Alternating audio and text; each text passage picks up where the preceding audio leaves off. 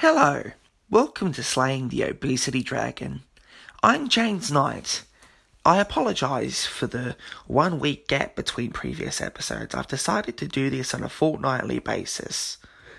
Anyway, today I weighed myself and I was down to 132.8 kilograms. I have lost around 1.2 kilograms so far. It is a good it is a good start for me. I have done pretty well so far. I have been walking around quite a fair bit. Been walking up and down the uh, the pathways around here. I've been walking around 20 k's a week, 20 kilometers, and I've also been. I haven't been going to the gym. I've been a bit sick, a bit tired, so I haven't been going to the gym. But I'll restart going to the gym tomorrow and I'll work on my strength more, and hopefully I will be able to get my strength back up.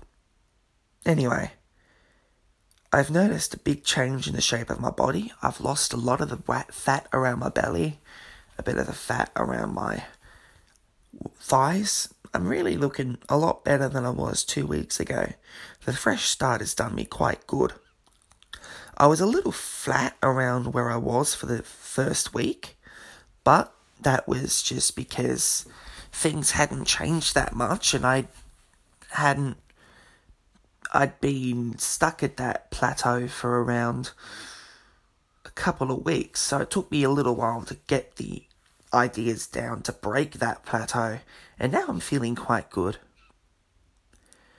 I've yet to measure my body, take my measurements, I'll take them uh, later on, but I'm looking quite good. I'm feeling great. I've got a lot more energy. I'm eating less. And I've started keeping an actual diary of my whole entire life, not just my weight loss, just a diary. So that will hopefully help me out really nicely. Anyway, I've been James Knight. This has been Slaying the Obesity Dragon. I hope you enjoyed this little update. I'll be keeping the podcast quite short, as I just like it to be a sort of diary of my of my weight loss journey. I won't be going into too much, but hopefully, as I get more ideas, it gets longer and longer. Anyway, thank you for listening.